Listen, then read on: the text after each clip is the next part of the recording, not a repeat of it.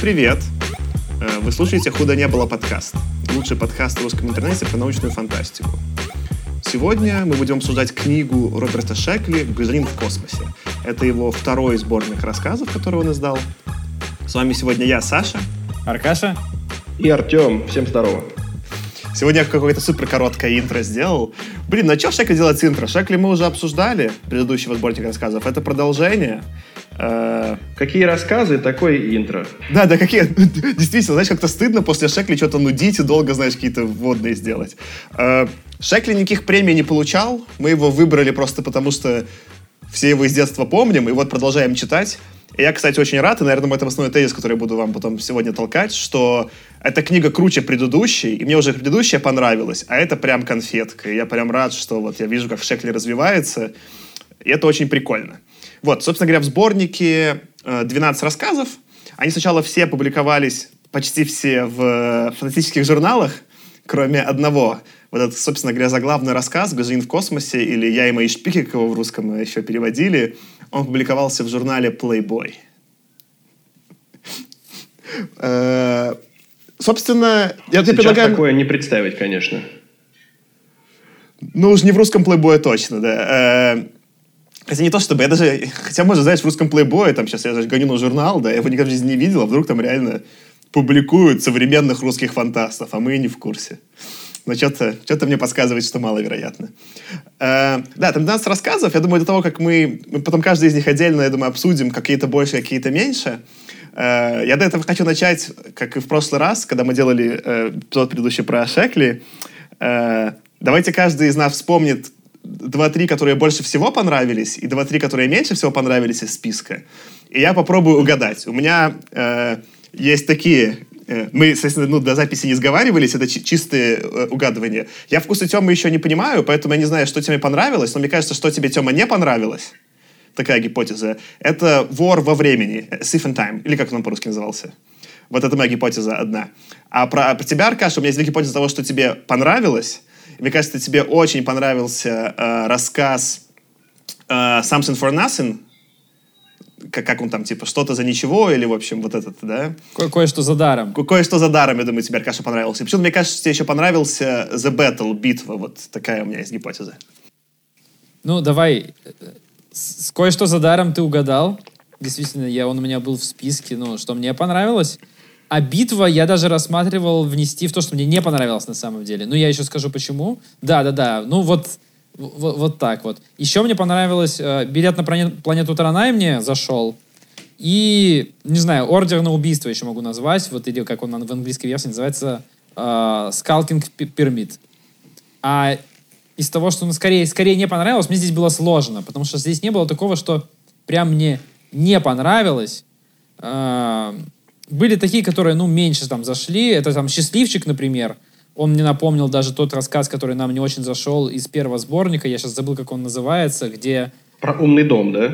Э, Нет? Нет, нет, нет, не про умный дом, где на каком-то спутнике, на астероиде он что-то выращивал. А, может, дедушка, там что-то про такой. реку, там какая-то цитата, время, что-то текло, я забыл, да. Да-да-да. Н- Меньше мне зашла вот На берегу «Безымянная спокойных гора». вод он назывался, Аркаша. Да, на берегу спокойных вод. И вот еще мне меньше зашла безымянная гора в этот раз. И э, у меня есть такой, я думал назвать и там, и там, и в понравившихся, и в не понравившихся, как раз вор во времени. Ну, я еще раскрою. Вот это поворот. Про умный дом это я перепутал с марсианскими хрониками. Ну, Саш, смотри, э, значит, по поводу... э, значит, ты сказал, что мне, наверное, не понравился «Вор во времени», но он мне, кстати, довольно понравился. Я его поставил... Ну, не, такое, не, не в самом топе, но вот близко к топу. То есть это такое, скорее понравилось, чем не понравилось. Мне прям из, из того, что мне понравилось, это как раз-таки «Счастливчик», потому что мне и в «Марсианских хрониках» очень понравился рассказ про умный дом, который сам там, э, значит, чистит, убирает, пока все люди умерли. Э, И здесь такая же история, такая вот слегка э, истеричный оптимизм человека, который э, считает себя счастливчиком, а он остался один, как бы это... То есть для- просто это мне, мне понравился потому, что он сильно выбивается из всего остального просто оптимистичного тона, а здесь такой как бы супер ироничный. Это мне зашло, потому что я такого от Шекли как будто бы чуть-чуть не ожидал. Раз ты, Тёма, начал говорить, э, ну, типа, давайте всем скажем слушателям, спойлеры, конечно, мы заспойлерим все, что в этих рассказах происходит, а у Шекли еще, учитывая, что там не так много рассчетов, мы точно все заспойлерим. Э, я почему подумал про вор во времени, просто в какой-то момент ты очень уже расстраивался от всех этих одинаковых рассказов путешествия во времени, и это еще один. Я такой думал, ну, может... Ну, да, да, да, я, я понял, почему, почему, я понял. А, на втором месте у меня «Я и мои шпики». Он ну, веселый, как бы, и он, он ни на что, по не претендует, но очень веселый. То есть, как бы, и, и юмором мне он зашел. А, ну и, наверное, в тройку зашел еще «Ордер на убийство».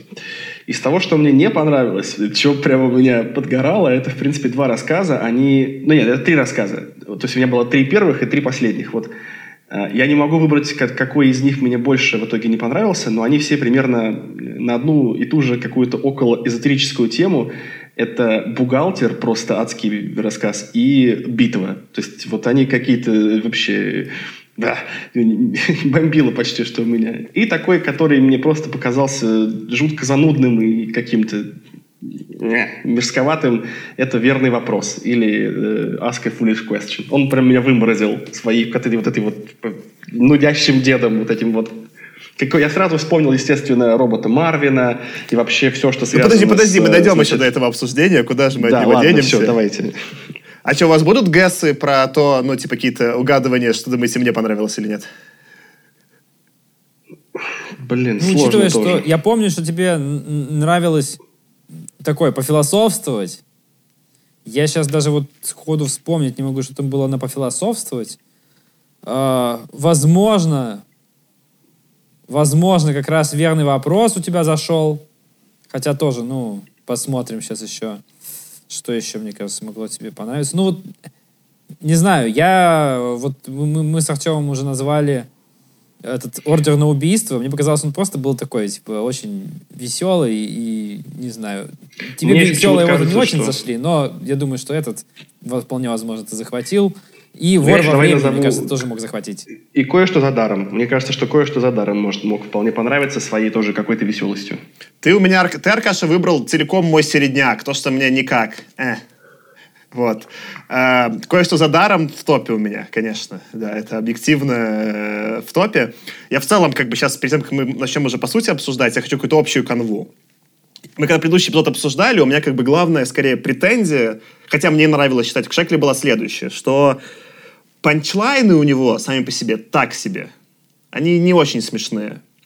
Вот. А сетапы у него классные, но как-то он их не раскрывает. И мне вот в прошлом э, томе очень нравились у него больше, вот там же там рассказ про этих веселых э, э, двух э, э, путешественников на складе, да, где сам по себе вот ну, повествование было классное.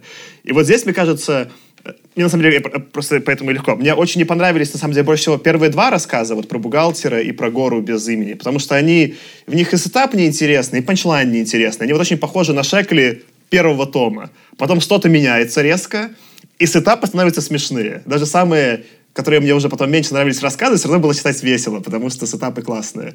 Но стали в итоге в какой-то момент и сетапы классные, и панчлайны, и он стал прям в некоторых я прям ржал. Я ловился на том, что я читаю один дома и сижу, ржу в голос, и это было классно. И вот у меня в топе, который я поставил прям 5 из 5 рассказом, это, собственно говоря, кое-что за даром. Это билет на Транай, и это, ну, заглавный рассказ «Я ему и шпик гражданин в космосе». И вот с них я прям хохотал со всех искренне. А, а я еще, знаете, я, я потом еще от, про билет на Транай, я хочу заметить, что там есть рассказ внутри рассказа, как мне кажется, который и там из одного предложения состоит. И мне кажется, что вот из, это самое гениальное, что Шекли написал, э, хотя это безумно просто, но, э, но очень точно и емко. Я потом, когда дойдем до билет на Транай, я зачитаю это. Ну, я добавлю к тому, что Саша сказал, то, что мне кажется, Шекли, знаешь, перешел из формата анекдота, про который мы очень много говорили, в котором не только Шекли писал, когда вот у тебя есть история, и она в конце какой-то там раскрывается вот одной шуткой. Он перешел в жанр такой ситкома, то есть это, это такая situation comedy, как бы, когда у тебя, ну, в принципе, ситуации смешные. И кроме этого есть еще какая-то вот эпизод, да, конечно, завершается тоже какой-то большой шуткой, ради, которой, ну, сюжет строился. И стало лучше. Вот в этом смысле стало, конечно, у него смешные истории, именно вот просто смешные, стали лучше. Но меня скорее просто удивила вот сила этого перехода, да, что там вот прям после первых двух это как будто я читаю другого автора. Ну, в смысле, вот, как бы до этого я такой, ну, тут я тебе прощу, тут прощу, но, в принципе, ребята говорили, в принципе, смешно. А потом я такой, типа, ну, нет, все, искренне читаю, мне искренне смешно, хотя вроде не так много он вот, ну, подредактировал, а прям уже все. И в целом это, конечно, круто после скольки там 10 рассказов или там 12 войти в такую форму. То есть это какое-то безумие, да, то есть Азимов, вот вы помните, там Тёма ты тоже говорил, что он как автор все набирает, набирает, но это там десятилетиями длится, да, а тут очень как-то на максимально коротком горизонте. Э, я прям, да, тоже этого вошел. Ну что, давайте, наверное, тогда пойдем по одному, по каждому рассказику, и, в принципе, если какие-то еще будут мысли, будем набрасывать. Какие-то, наверное, будут покороче, какие-то подлиннее. Вот, собственно говоря, первый. Я буду идти по хронологии, как они выходили в журнале, как они были в сборнике оригинальном английском. Это, в принципе, их по, по дате выхода. Они отсортированы плюс-минус. Кстати, нет, не все. Не все. Э, да, собственно говоря, первый — это «Безымянная гора», «The Mountain Without a Name». Uh, да, мини-спойлер, я буду кратко в одно предложение пытаться пересказывать, что там происходило, чтобы засетапить uh, обсуждение. Там люди uh, террафир... терраформируют какую-то новую планету, хотят там что-то построить, их не пускают аборигены, и у них что-то все не получается и не получается. А потом выясняется, что все не получалось, потому что у всех не получается, наступает конец света, потому что боженька обиделся. Такая ситуация. Я тебе только, ну, мне вообще нечего, потому что мне не понравилось мне мало что есть про это сказать. Я только себе одну штуку отметил. У меня, ну, типа, у меня либо я смешные названия придумывал, либо писал смешно что про каждый рассказ в своих э, заметках. Тут у меня смеш... мне было один раз смешно, когда и аборигенам досталось. Когда ходили, типа, эти чуваки такие, вот, блин, это все аборигены с нами делают, а потом какой-то момент начинается апокалипсис, и еще там всех аборигенов смывает. И такой, типа, окей. И это просто... Вот как будто до этого Шекли боялся немножко на самом деле, со своими человеческими персонажами и со своими даже инопланетянами быть жестким. А тут он такой, а смоем их лавой, как вот в игре какой-нибудь там Популус, типа, да, там древней Сеги. Да, пошло. Ну, это такой рассказ, который, про который многие, как я понимаю, считают, что здесь Шекли очень серьезный. Я вот почитал некоторые там отзывы и комментарии просто людей, которые прочитали, и там, ну, и, знаешь, комментарии из серии «Если бы каждый человек на Земле выучил этот рассказ наизусть и повторял его как молитву, то у человечества появился бы шанс избежать катастрофы». Или там, ну, в общем, что-то такое очень помпезное, и что очень, как бы, странное, когда я читаю Шекли, я вообще как-то не, не могу представить, что там что-то серьезное, но если вот все-таки как-то ранжировать эти, весь этот сборник, то действительно это какой-то рассказ не самый, э, ну, совсем не смешной, ну и не и сетап тоже какой-то такой довольно странный, и он поэтому, может, выбивается, что он претендует все-таки на какой-то такой глубинный подтекст из серии, что вот есть там такая у него фраза «планетой нельзя владеть, ее можно просто занимать». И вот как бы вот, пожалуйста, вот на основе этой мысли он строит какой-то там, типа, э, адскую, адскую, адский Армагеддон. Там есть какая-то ирония, я так понимаю, про американскую колонизацию и про то, как обошлись с местным населением, да, там есть про это отсылки, но они не то чтобы раскрыты. Ну, то есть можно было бы, понимаешь, ну, тело, хотя тема и болезненная, можно было и про нее как-то, знаешь, пошутить, поиронизировать что-то, но там просто, что, ой, люди такие глупые, занимают все пространство, которое им подходит а потом боженька обижается. То есть, ну, типа, дальше вот такого, такого, значит, такой детской трактовки там и нет ничего. Да, сами эти пертурбации, их и проблемы, что у них там, не знаю, пропадают, ломается техника, но это не очень смешно. Ну, сломалась техника, ну, типа, и чё? Ну, я согласен, если даже вот все, что я себе про этот рассказ написал, это слишком серьезно и, и при этом как-то слишком просто. Ну, то есть, если он хотел какой-то такой полушутливый манифест про то, что вот человек зря возомнил себя царем там, природы и вообще вселенной, да, в данном случае, ну, у него и манифест особенно не вышел, потому что все-таки, ну, такой манифест подразумевает какое-то более, ну, мне кажется, вдумчивое и глубокое произведение, и, и при этом и шутливым не получилось, потому что шутки как таковой нет. Ну да, конечно, забавно, что аборигенам тоже досталось.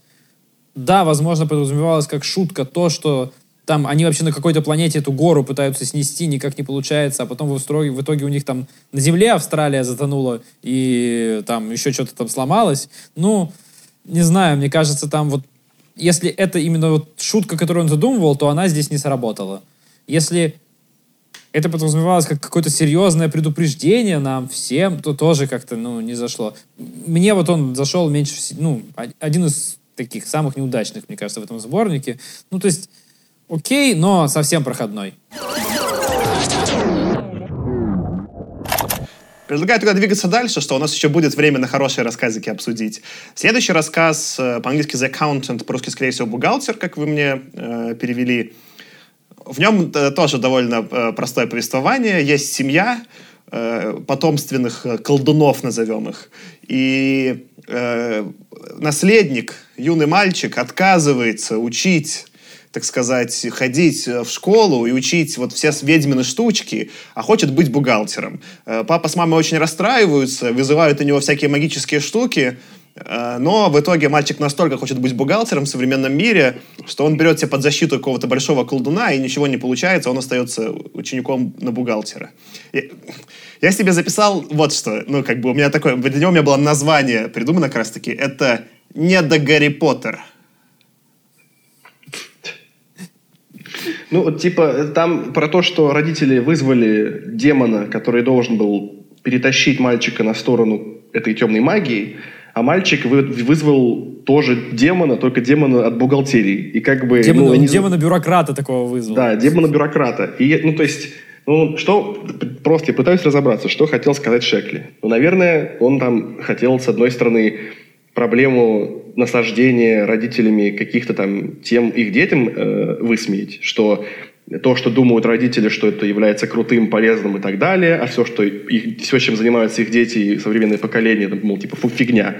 Что на самом деле это также важно. Ну, окей. Или он хотел посмеяться над каким-то там вот тоже бюрократами, формализмом, там, чем-то таким, что вот не, не, непонятно. Я не знаю. Мне, мне вот очень он не понравился тем, что есть какая-то, какие-то колдуны появились у Шекли. Ну, как, то, что демон какого-то. Вызвали демона, чтобы мальчика испугать. Что за... Что это вообще? Это, я не знаю, фигня какая-то. Ну, слушай, в первом томе, который мы читали, было много вот рассказов именно про потусторонний мир. Меня не это смутило. Я почему его не до Гарри Поттером назвал? Мне кажется, там есть классная идея, я почему с Гарри Поттером сравниваю, просто мне кажется, в Гарри Поттере она наконец-то сделана классно. Там, по сути, такая идея, что в современном мире, где вот технология и наука побеждает, даже потомственные колдуны, они там, когда обсуждают, как этого мальчика лечить, у них первая мысль не колдуна, вот этого не демона вызвать, а давайте его к психоаналитику отправим.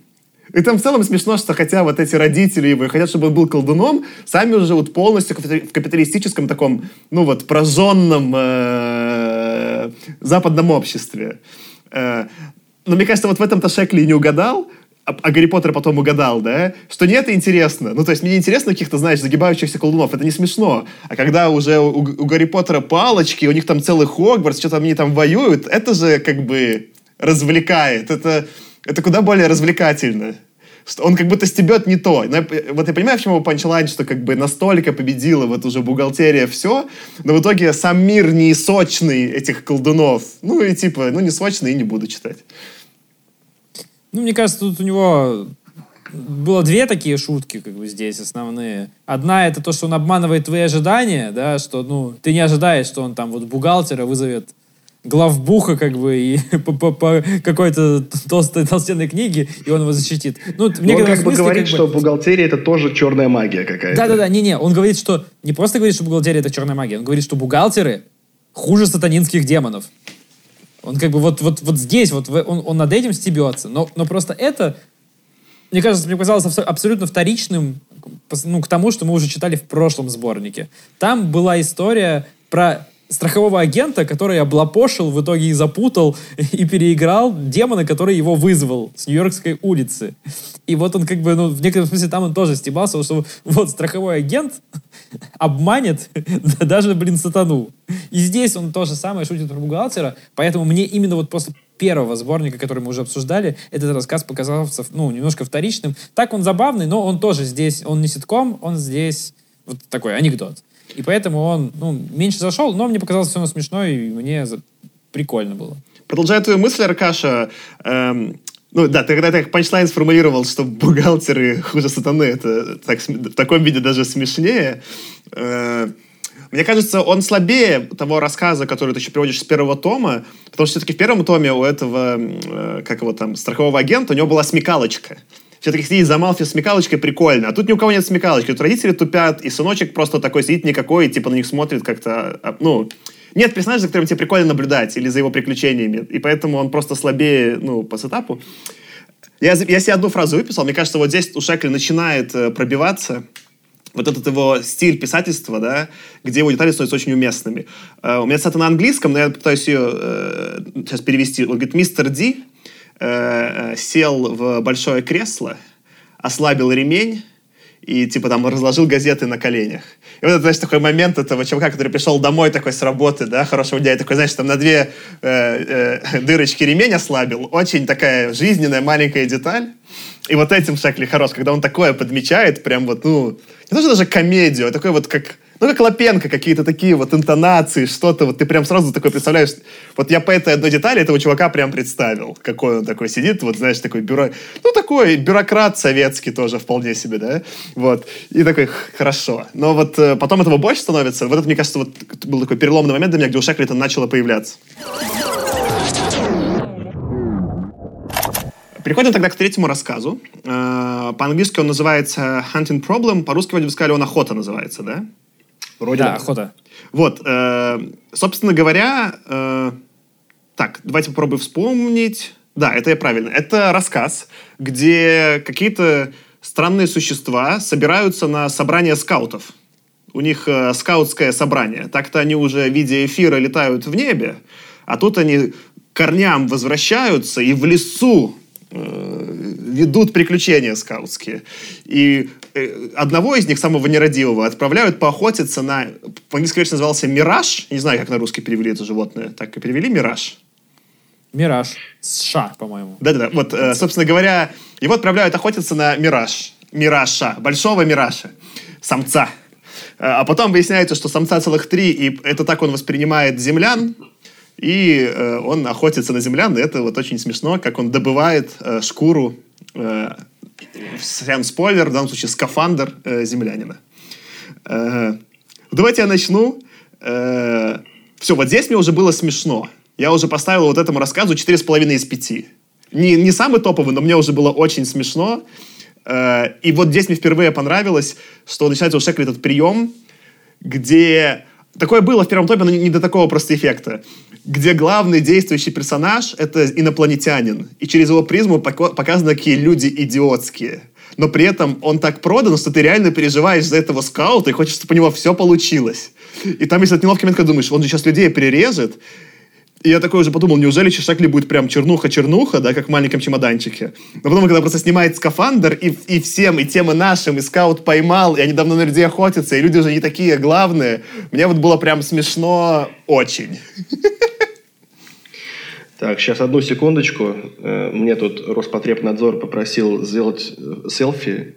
Просто справочка. Я заболел коронавирусом.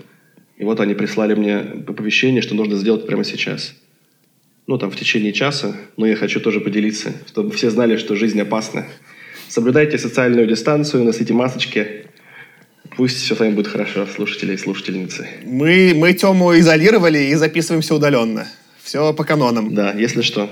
Все по Мы ответственно подходим. Э, вот, ну, мне кажется, тут, тут, если говорить про рассказ, тут еще такое забавное дополнительное, ну, тут много таких моментов смешных было.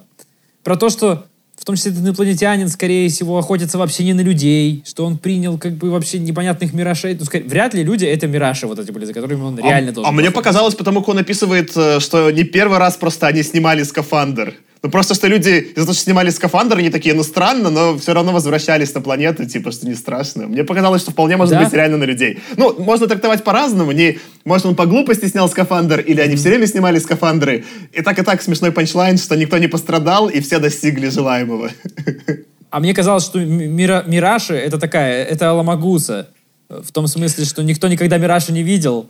его послали А вы, а вы подумали, что он снял скафандр? Я так подумал, что этот э, чувак его типа разрезал. Он, он разрезал на нем скафандр, подумал, что разрезал, отрезал ему кожу, а на ну самом ну, да. деле это оказался скафандр. То есть он не снял его. Это просто вот... Да, да, ну, в смысле, бы... снял, срезал, как, э, как э, скальпель. Только он скафандр снял, поэтому чувак не пострадал. Ну да, мне показалось тоже, что, в принципе, это описано какая-то вот какой-то обычай, который там миллион раз уже, наверное, был передан из, из уст в уста. Возможно, там люди, на самом деле, это не люди, а это просто какие-то другие существа, но поскольку реально уже все стерлось и история поменялась много раз, то вот сейчас они увидели людей, подумали, что это они. Но да, сама сцена, вот когда эти люди отбивались и, и как она была подана с разных э, точек зрения, с точки зрения пришельца и с точки зрения людей, э, как вот эта вот сцена там в, в, в тумане или как там она выглядела, как это все срежиссировано, это было очень прикольно. Действительно, это был э, смеш... первый, наверное, смешной рассказ такой, который в, в этом цикле был. Там был один потрясающий панчлайн, где, мне кажется, Шекли стебет весь жанр, но очень умно, когда э, как бы там кто-то один из этих, э, собственно говоря, людей ждет вот это, что появится красивая девушка, он спасет ее от какого-то инопланетянина. А, и, кстати, вот поэтому предполагаю, что речь идет как раз-таки, что они всегда на людей охотились. А у него есть специальный прием, где он издает этот вот типа горном звук, а его все воспринимают как звук плачущей девушки. Это как бы намекает, что ввелись уже какие-то мироши на такой прием. Вот. Э, это, и, это было и при очень... этом, когда они, когда они вырубили этого чувака, который типа повелся и хотел побежать уже искать эту девушку, тоже это было такое... Это какой-то тоже пример английского какого-то юмора, вот такого тоже какой-то комедия положений, когда ну, вот, типа, сзади дубинкой ударили. Ну, или там какой-то такой абсолютно вот, глупый мне ситкомовский кажется, прием. Да-да, мне кажется, это, знаешь, уровень вот уже как бы ситуаций и ответов на них, э, вот, знаешь, комедии с Лесли Нильсоном, «Голый пистолет», вот, вот, вот до такого типа почти, того. Как бы, когда уже немножко абсурдно все происходящее, но все продолжают и на серьезных щах это делают. Поэтому мне тоже зашло. То есть, здесь, здесь было смешно, но как бы не знаю. То есть, короче, мне почему-то этот зашел не лучше всех, потому что история была какая-то все-таки немножко скомканная. Вот, то есть были лучше, мы про них еще поговорим. Я себе выписал цитату, которая, мне кажется, отлично передает вообще такой, не знаю, что ли, питч этого рассказа, да. Э, и опять же, сейчас это будет не точный перевод, я буду с английского переводить сразу, э, что э, никакое существо без щупалец никогда не сможет развить настоящий интеллект. Это был закон Этлиба, и все понимали, что он, очевидно, верен. Вот это вообще самоуверенность этих чуваков, что, ну, не, ну эти без щупалец точно тупые. Это так смешно еще бьется на вот этих людей, которые ждут девушку, которую они спасут, и они, ну, никто же, конечно, не на двух ногах, они точно тоже тупые. Это очень хорошо целом про вот эту общую ксенофобию и фантастики и везде. Мне очень понравилось. Тогда давайте передвинемся к четвертому рассказу. Собственно говоря, четвертый рассказ — это «A Thief in Time. Вор во времени». А кто-нибудь помогите мне, потому что я его хуже... Я, потому что, знаешь, рассказы во времени еще поди как пересказать. Я отсказываюсь от этой ответственности. Ох, ну давай я попробую. Хотя это сложно. Я тоже о, о, о, а можно мы использовать просто референс, что это то же самое, как мы читали by his bootstraps, только сам э, главный герой рассказа изобрел машину путешествия во времени, и ее отличие в том, что в ней есть градации путешествий не куда угодно, а в зону номер 0, что там, 1, 2, 1, 2 и какую-то 3 самую дальнюю. И вот он путешествует скорее... сам за собой. Это чем-то похоже на ну, на этот... Ой, как же его зовут? На конец вечности, который мы будем обсуждать. Эй, что за спойлер? Как еще даже не прочитал конец вечности, Аркаша? Я извини, так... извини. Ну, в общем... Залил только читалку сегодня. Вот, Артем, с кем приходится иметь дело? Так я сам его вот. пару раз уже упоминал. Я такой же. Да-да-да. Артем его уже спылил гораздо больше.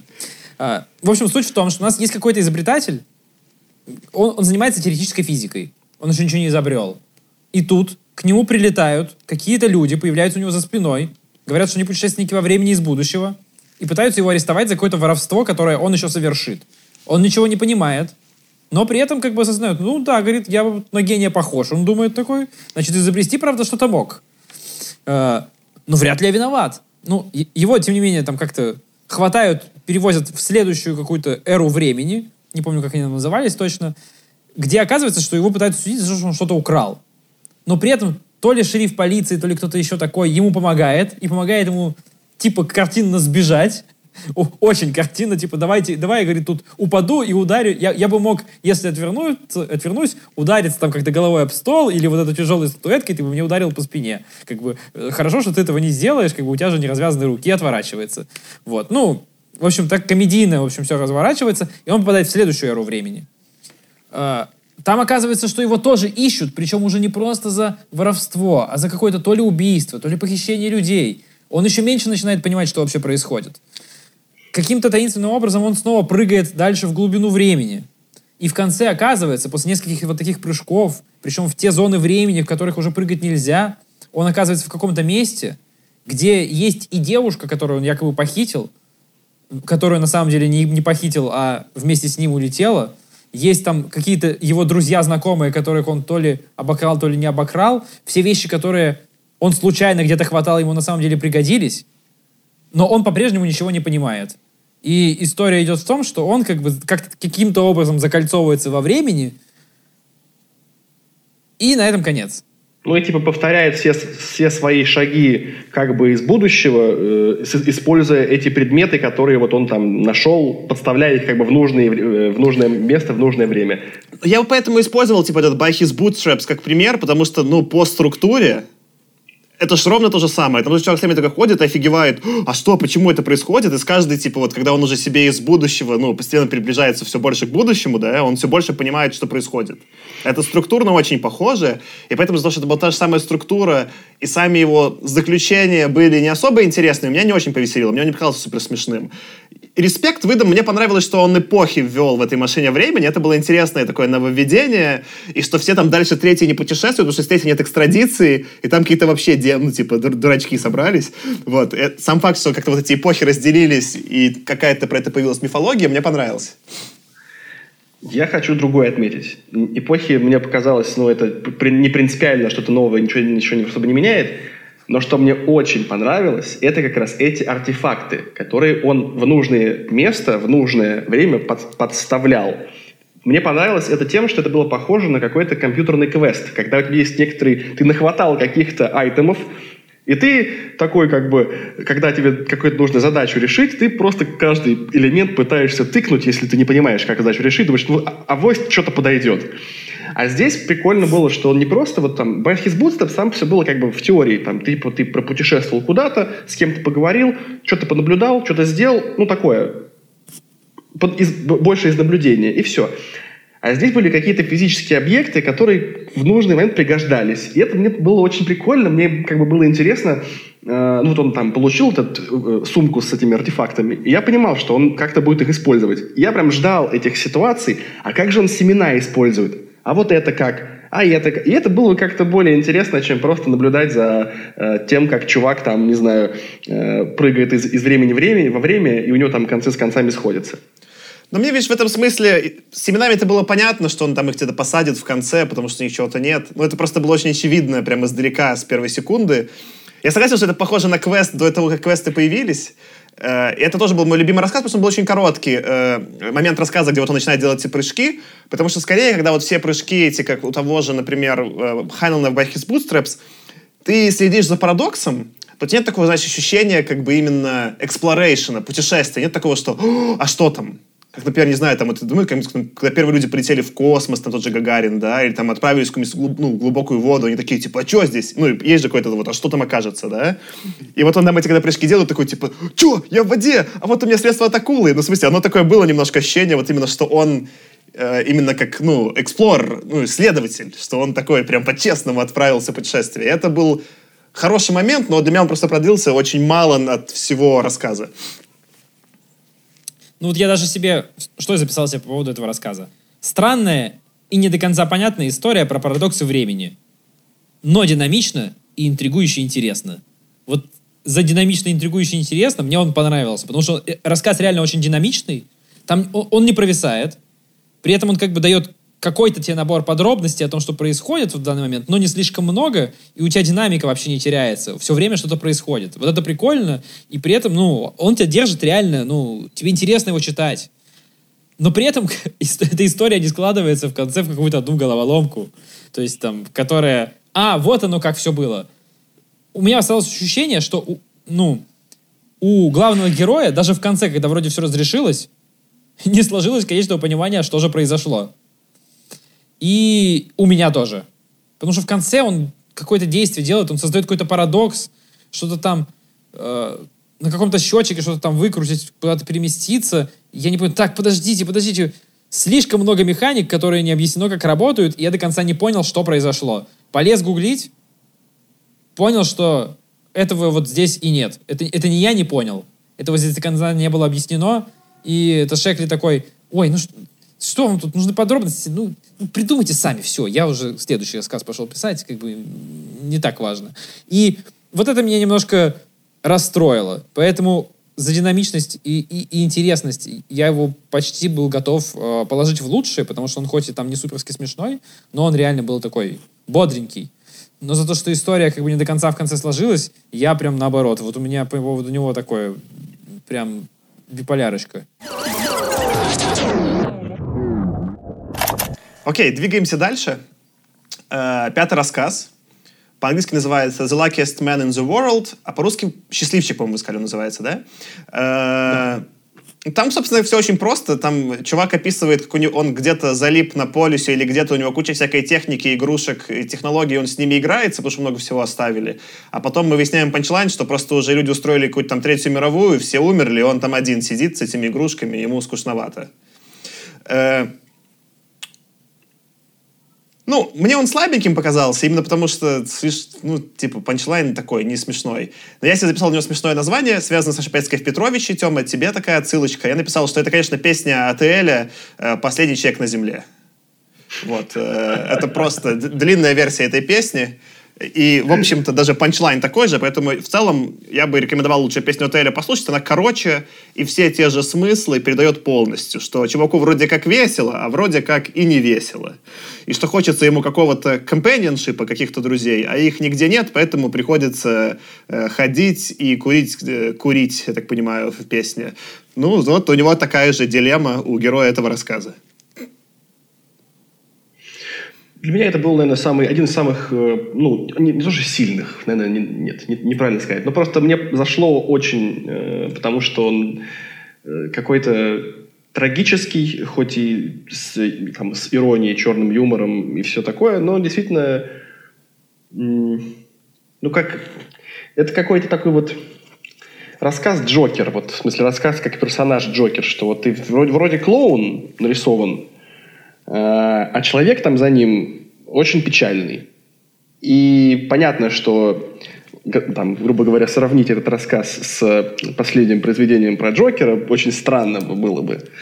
Э, но я и не пытаюсь их как бы сравнить по драматургии, а это просто вот задачка на додумывание, что вот я додумал там много. Мне вот, вот то, то, что мне набросал Шекли в этом рассказе дало мне возможность очень много додумать. И вот, может быть, я там из каких-то своих соображений, я додумал прям, прям трагедию. И я как-то вот смог окунуться в то, как он себя чувствует, и прям мне стало жутковато от вот этой вот такой вот зловещей, такой вот натянутой улыбки, которая у него есть. Я самый счастливый человек, да, а при этом там у него уже кукуха-то он поехал-то кукухой наверняка. Вот. И это мне вот, я вот все это достроил, и мне прям, ух, думаю, вот это ты, э, ты сначала мне хихоньки-хахоньки, а потом на, получи. А что ты додумал? Расскажи, что тебе, вот, ну, как бы, что, какие, какие там ты дорисовал Эмоции. Слои? Вот я додумал просто эмоции, что вот я сижу такой вот в этом, значит, один, что-то там я такой, так, э, что, чем бы мне заняться сегодня? Ну, вот там он про кулинарию говорит, что как, сначала кулинария считалась искусством, но когда ученые за нее взялись, то они и это сделали наукой. И вот он такой, так, ну я сейчас готовить научусь, книжечку открою, так, и вот он думает, и, и вот это просто я представил, что больше ничего нет у него вокруг, он один, позвонить ему некому, там, не знаю, ну, я как-то, я именно прочувствовал его одиночество, наверное. То есть вот это, это, вот. это марсианин, которому некуда возвращаться. Очень круто, да, да. Это очень точно, да. Ну, там есть эта темная составляющая, мне она просто показалась какой-то, что ли, не, не раскрытый. Видишь, для меня, то есть, это, наверное, то, что вот мы с тобой про стальные пещеры дискутировали, да, я тут скорее минусы увидел, чем плюсы, мне не хватило этого заполнения. А, я вот что задумался, что там как бы, как будто есть эта ирония, не то что ирония, а как будто вот он, по сути, троллит э, современное западное общество, которое сфокусировано на технологии, особенно что не, там не так давно после Второй мировой написано, да, эти технологии люди сводят к тому, чтобы друг друга убивать. И там же есть эта доля вот такого, ну, ну как бы, не знаю, не то что стендапа, а критики, да, общества технологического, что ученые все сделают очень эффективно, но толку-то они друг друга все убили уже, да? Вот есть же этот там подтекст явно э, продвинутый. Э, но он какой-то такой мне очевидно, что ли, показался, и он настолько и так витает много в каких произведениях да, того времени, не знаю, тот же 1994 для меня это раскрыл интереснее, не знаю. Это вот для меня это было на одном уровне с вот этим вот рассказом про умный дом из марсианских хроник, хотя э, умный дом был даже, э, возможно, посильнее, потому что там людей не было. И, и вот этот ужас, что что-то движется, и, и там блинчики пекутся, и что-то происходит, э, никому это не нужно, и никто не сможет этим воспользоваться больше никогда. Это там еще более трагично и драматично. Э, здесь, э, а, а здесь просто вот этот вот надрыв, который я себе домыслил, в рассказе нет там такого надрыва, а я вот его домыслил, что вот насколько там у него все насколько он поехал кукухой, что все считают себя счастливчиком, то вот, вот, вот поэтому мне он показался очень сильным. Я думал о тем, что Шек, Шекли не представлял, скорее всего... Э, он там пишет этот последний панчлайн, да, что вот бы какого-то, ну, друга найти, с кем-то пообщаться, но наверняка ученый справится и с этим. И знал бы он, э, что в итоге вместо общения мы сейчас сидим в соцсетях, ну, по сути, это ученые удобно и заменили, да, общение его каким-то, ну, не настоящим общением, да, и вот еще и все на это потери наркоманские, эффективно, но максимально не эмпатично. Знал бы это Шекли, еще бы сильнее взгрустнул. Я, Саша, соглашусь, что здесь вот есть, безусловно, эта тема, там, зачем вам все эти технологии, если вы все равно друг друга переуби попереубивали? Чем-то это в некотором смысле похоже на безымянную гору, мне показалось, потому что здесь как раз вот есть тоже такое вот это вот морализаторство такое какое-то, попытка нам всем что-то показать или научить. При этом, ну, это шутка, да, вот этот такой черный юмор в конце он есть, но как-то она, я не знаю, ну, мне не было смешно в конце. Мне не было в конце не смешно, хотя я понимал, что это вот, ну, как шутка написано. И я какого-то трагизма всей этой ситуации не почувствовал за то, что это как шутка написано. Мне показалось, что такая история гораздо сильнее могла бы сработать на уровне, что вот если бы это был просто такой сухой дневник человека, который сидит на какой-то там метеостанции, правда, где-то там на южной конечности Южной Америки, там в глуши, и, и, и ты читаешь, читаешь, не понимаешь, к чему, и ты там, знаешь, на 30-й день оказывается, что, ну, он напишет как бы ни для кого, и с пониманием, что все уже умерли. И тогда вот это, мне кажется, сработало, то, что ты, Артем, говоришь. А для меня вот в таком формате, э, с попыткой пошутить, как-то не то, не все, не знаю. Мне вот здесь было просто мэ. Ну, я скорее завидую, Тёма. Я, чуть-чуть, я тебе вот скорее твоему восприятию завидую. Ты вот, ну, я тебе что, этот панчлайн привел про марсианина, которому некуда лететь. Если это реально воспринять так, это действительно очень мрачно.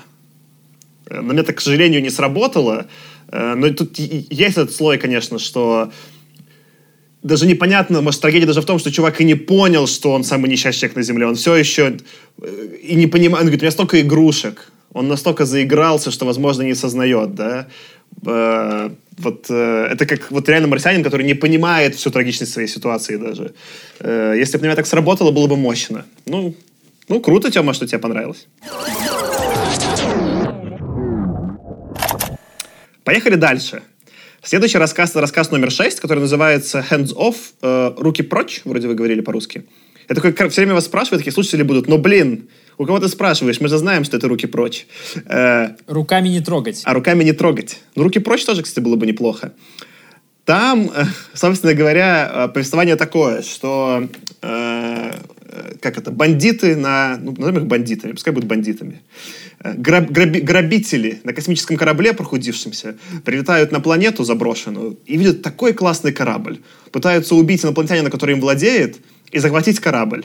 Но все идет не так. Оказывается, что условия жизни этого инопланетянина очень своеобразные, и корабль всякими способами пытается их убить. Ну, что для этого инопланетянина было бы, на самом деле, нормальной средой. А инопланетянину очень плохо, он пытается вот использовать корабль, он ему не подходит, он его, как бы, у него нет нужных средств, чтобы выжить. В итоге они возвращаются, отдают корабль этому инопланетянину, который ничего с ними не сделал, потому что у него заложен принцип не убивать никогда никого, это очень плохо. Вот, и он спокойно улетает домой, а, а людям становится, плохо, потому что он, им уже их корабль переделан ловушками, что они не могут ничего сделать и справиться. Я написал смешное название для этого рассказа, как я себе это представлял, написал «Дамакун». Я представлял, что... Вы знаете, такой Дамакунчик? Нет. Ну, это такой японский маскот э, канала там одного. Вот, э, вот это такой прям прямоугольный, коричневый, маленький чувак с ручками и ножками. И я вот еще представлял себя вот таким мимимишным домакунчиком. И мне очень само нравилось, что это про домакуна рассказ. Ну, Да, слушатели могут вбить в Google, посмотреть, он называется Домо Кун. Чтобы понимать, о чем идет речь, если кто-то не знает. Собственно, вот э, это снова сильный, э, э, очень сильный рассказ Шекли, где снова инопланетянин это положительный герой, удачно положительный, продающий то, что он положительный. И ты реально этим людям противным даже не сочувствуешь. Ты в целом не хочешь, чтобы они умерли, да? Но он будет эту штуку, что инопланетянин еще их и не убивает, и такой, ну да, тогда точно уже люди плохие. И то, что он втащил, опять же, вот этот прием заново, да, ну, снова, это круто. Вот прям Шекли э, раскрылся. Ну, я согласен, здесь было и смешно, и интересно при этом следить за всем происходящим. Я себе еще записал, что это такой э, забавный спин э, и смесь э, рассказов «Куда не ступала нога человека» и рассказов про первый контакт из первого сборника. О, да. Причем, точно, очень, точно. причем очень удачный спин то есть прям взял лучшее, смешал и отлично приготовил. Вот, готово. Это вот, не знаю, ну, как бы идеальный, короткий, э, юмористический, э, научно-фантастический рассказ. Я бы еще, вот ты, Аркаша, до этого говорил про, который был у нас раньше рассказ, тебе чуть меньше понравился про охоту, ну, про скаутов, да? Там же тоже было повествование с двух э, перспектив, и реально там он немножко, я понимаю о чем-то, он чуть такой путался, и иногда это было скомкано. А тут еще повествование очень четко, прям в идеальные моменты переключается. Только это такой, а что, а что с домакунчиком? Он такой, а вот что с домакунчиком? Он такой, вот смешно. А потом про это там слышат, не знаю, там люди, как он стучит э, металлической палкой по своему ореху. Э, и это вот э, настолько гладко две истории были склеены, я даже не, не ну, она вот в нужном прям моменте. Вот склейка всегда была где надо. Я даже добавлю, что мне этот рассказ как будто бы не очень... Ну, он такой для меня средненький, но я сейчас понимаю, почему. На самом деле он очень крутой. То, что вы говорите, точно правда. А мне он как бы в кавычках не понравился, не зашел.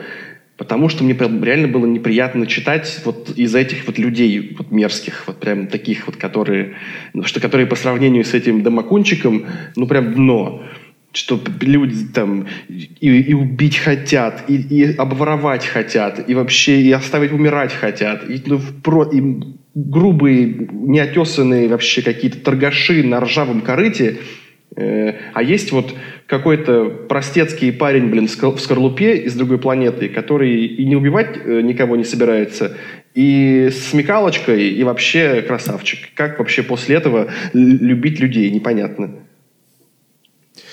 Нет, ну это же тоже такое, как раз вот, вот если мы говорили про, я говорил про морализаторство такое его в некоторых рассказах, где оно такое, ну, прям такое, ну ладно, я понял идею, ну и чё, как бы, то вот здесь оно прикольное, оно здесь завернуто в, очень красивую, смешную обертку, и оно работает, ты думаешь, блин, а правда же, они такие, блин, козлины, как бы, и ни зачем, и им же от этого хуже, как бы, и правда, ты понимаешь, что, ну, не надо такими быть.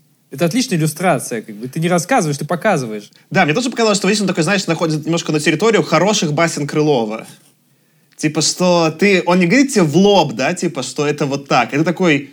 Ты, ты соглашаешься с ним из действий людей. И мне в целом понравилось, как он проработал мир, что вот эти мобогийцы не убивают, и что у них это прям, ну, важный принцип. И он объясняет, почему. Что, типа, когда все живут в обществе, где никто не убивает никогда, а там примерно проговорено, что если ты хотя бы делаешь какие-то допущения, все уже не то, то это общество быстрее развивается. Ну, и, скорее всего, если мы сейчас все, как люди, человечество, договорились друг друга не убивать, никогда, ни при каких условиях, да, ну, ну, ресурсов стало бы больше, больше бы людей там, типа, работало, все бы лучше жили.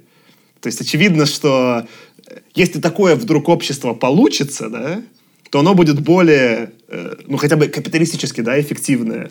И что э, сложно сделать такое, где хоть чуть-чуть убивать можно, потому что тогда уже как будто это разрешено.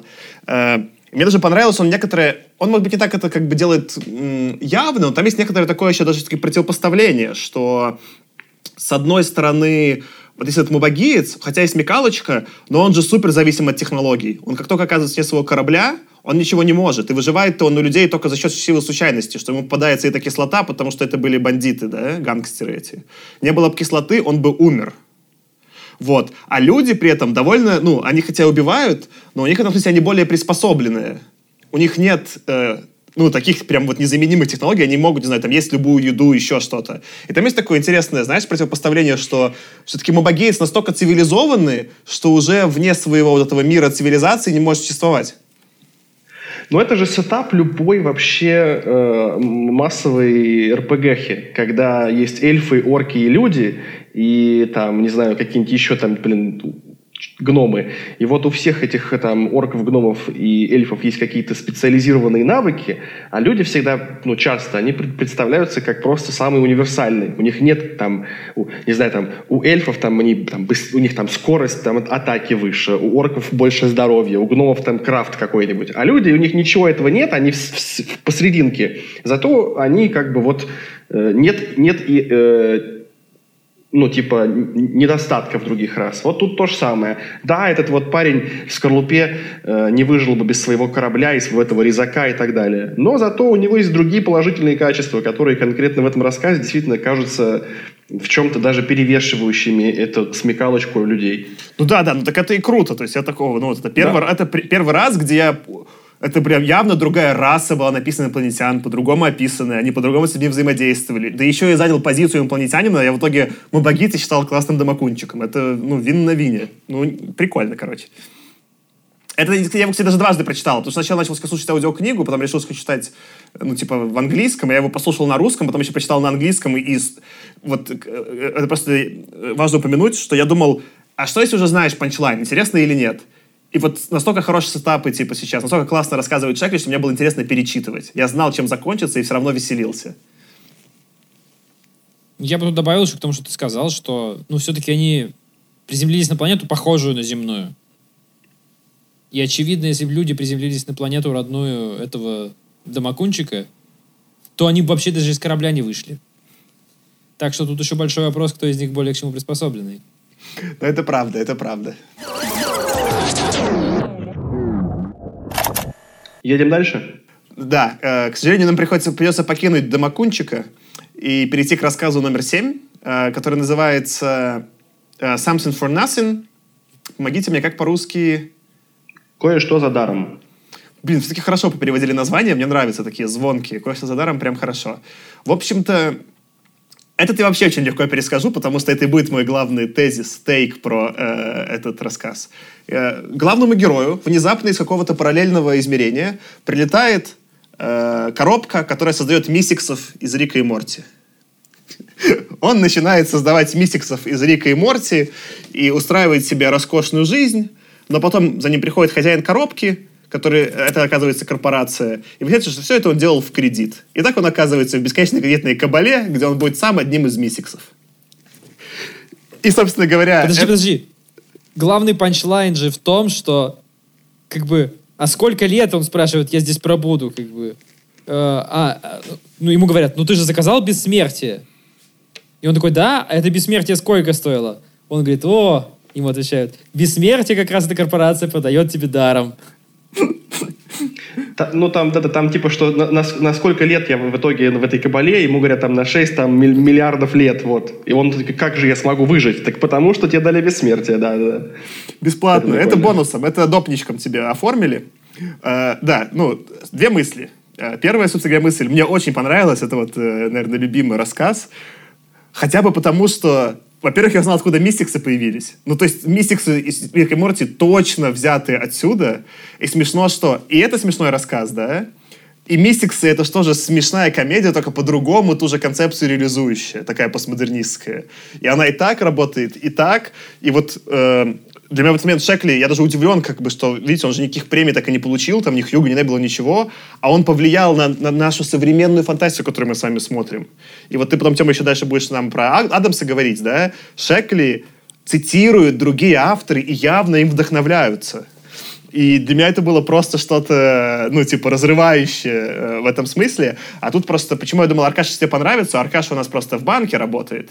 Поэтому, конечно, про в целом кредитование эпизод, э, я, не думал, что Аркаша может обойти тебя э, э, вообще стороной, про то, как ребята оценивают риски в своем этом в утилизаторе. Ну, вообще, в общем, тут опять-таки основная мысль такая же, как и в маленькой черной сумке. Если к тебе прилетает внезапно какой-то чемоданчик, не пойми откуда, лучше не трогай. Постарайся не трогать. Лучше сначала разберись. Да. И- или хотя бы будь уверен, что не, ну, понял Прочитай все, что можно по нему понять. Да, да, да, да. Ну, я согласен, что, да, конечно, про кредит смешно, мне особенно смешно, и мне не могло здесь не зайти. Но даже если как бы мы забудем про кредит, все равно очень смешно. И смешно, как он там, как главный герой вначале бесится с жиру и не знает, что бы ему еще сделать. Он вначале такой опасается. Может быть, что-то мне за это будет. Может, меня что-нибудь возьмут. Может, что-то кому-то надо. Может, меня кто-то ищет. Как бы, а ему, как бы, на самом деле, кто-то кто пытается все время предупредить, что, типа, подожди, подожди, не надо. А он думает, что у него коробочку пытаются забрать, украсть. И он, ну, пытается от, от тех, кто у него коробочку пытается, ну, забрать, убежать. А ему помочь хотят, но он все равно убегает там. И в итоге кончается, конечно, тем, что кончается. В общем, идеальное было по, по хронометражу произведения, потому что, опять-таки, не провисало, была динамика какая-то. Тебе было интересно, тебе было непонятно, чем кончится, и в конце смешная шутка, и в, сам- в процессе было смешно. Да, тут, Вообще еще- тут- прям. тут еще объективно панчлайн. То есть, ну, как бы я понял, что он Да. попадет в кредитную кабалу, но с бессмертием это прям, конечно, панчлайн еще дополнительный. Я хотел бы отметить, просто сейчас Аркаша описывал, что вот э, он жиру бесится. Там есть еще более тонкий момент, что ему один из этих миссиксов говорит, так а что ты сейчас так? Все же вот, ну, типа, у тебя... А, ну, это следующий этап, ты дворец, типа, вторым просто построишь. Что он там явно намекает, что у тех, кому эта коробка попада- попадает, у них есть э, уже стандартизированные этапы развития. Сначала просто дом, потом дом, дворец в пустыне, потом еще что-то. Что они все по одному треку идут. И это тоже настолько реалистично и, и в точку. Мне еще, конечно, понравилось, как там все рабочие, которых он вызывает, там каждый второй говорит, ну да, работенка типа стрёмная, но все лучше, чем на рудниках. Как бы ты думаешь, на каких еще рудниках? А потом вот они, руднички. Сразу все понятно. И мне кажется, это тоже, вот помните, мы обсуждали в первом томе, э, почему, я понял, почему Шекли, да, мы обсуждали, почему так в Советском Союзе издавали. Но это тоже, это рассказ напрямую издевающийся над капитализмом. То есть, ну, такой можно в Советском Союзе. Он говорит, что кредиты это плохо, а еще тебя э, капиталисты сделают так, чтобы тебя вогнать, вогнать в кредитную кабалу. И тоже он там морализирует, опять же, не через, э, ну, красиво, да, то есть вот как и с э, багианцами, ты такой покупаешь, ну, за счет стиля повествования. Э, да, такое вот можно Союзе публиковать легко. Ну да, здесь как бы вот это вот тоже какая-то критика вот этого всего, всего в кредит. Причем она здесь, ну... Она здесь тоже прямая, но почему-то кажется более тонкой, чем вот в том рассказе, который был в первом сборнике, где главный герой там продавал будущее своего сына, ну, чтобы кредит взять. То есть он брал под обеспечение, в общем, жизни своего сына, который тоже будет выплачивать кредит за него на самую-самую новую технику, вот, на все новые айфоны, которые он возьмет. Ну, Вот там, там было совсем прям впрямую. А здесь, ну, поинтереснее. Здесь более тонко и смешно. Маленькую хочу добавить, наверное, напоследок деталь. Э, вот, э, я не знаю, вы читали на русском, я читал на английском, и там в какой-то момент он закуривает, и по-английски называется типа черут. Я такой, что такое черут? И оказывается, в английском есть отдельное слово для сигары, у которой уже обрезаны концы. Прям отдельное слово. Я такой, серьезно? Привет, 50-е. Да, это все еще 50-е, в которых все еще все еще курят. Интересно, когда, когда прекратят.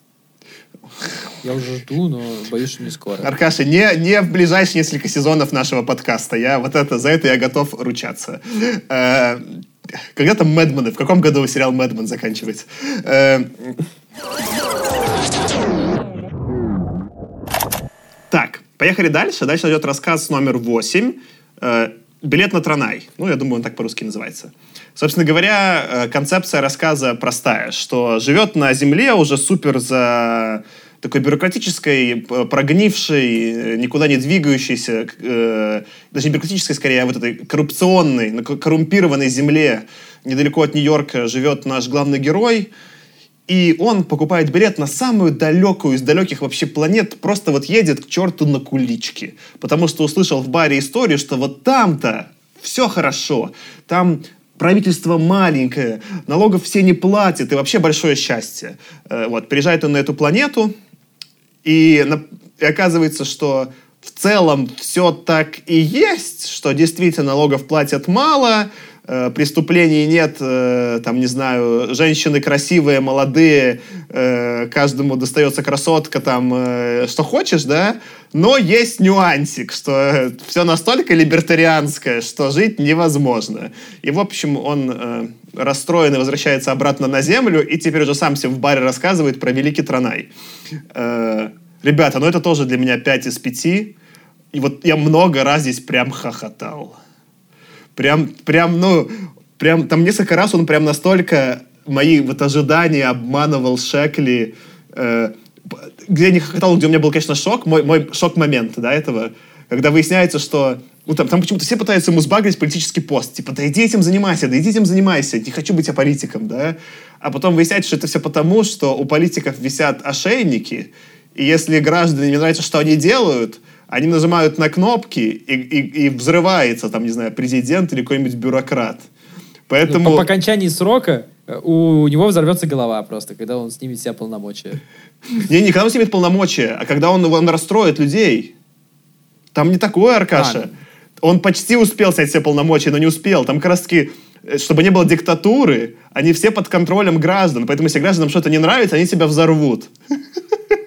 А, ну все, я, значит, не совсем так понял. Ну, вот, тем более. И это просто настолько да, ну, мрачно, круто, смеш... это прям черный юмор, и там ну, вот, я не знаю, такого издевательства над либертарианством, это вот как раз-таки тоже, скорее, в Советском Союзе я бы издал такой э, рассказ, это, знаешь, как бы они берут эту вот модель ковбоя удалого, который все сделает, вот, чтобы, знаешь, сам, и не было правительства. И вот они сделали такую ситуацию, да, где просто, ну, это максимально не левацкая система. Социальной подушки в этом обществе нет никакой. В нем просто отсутствует она.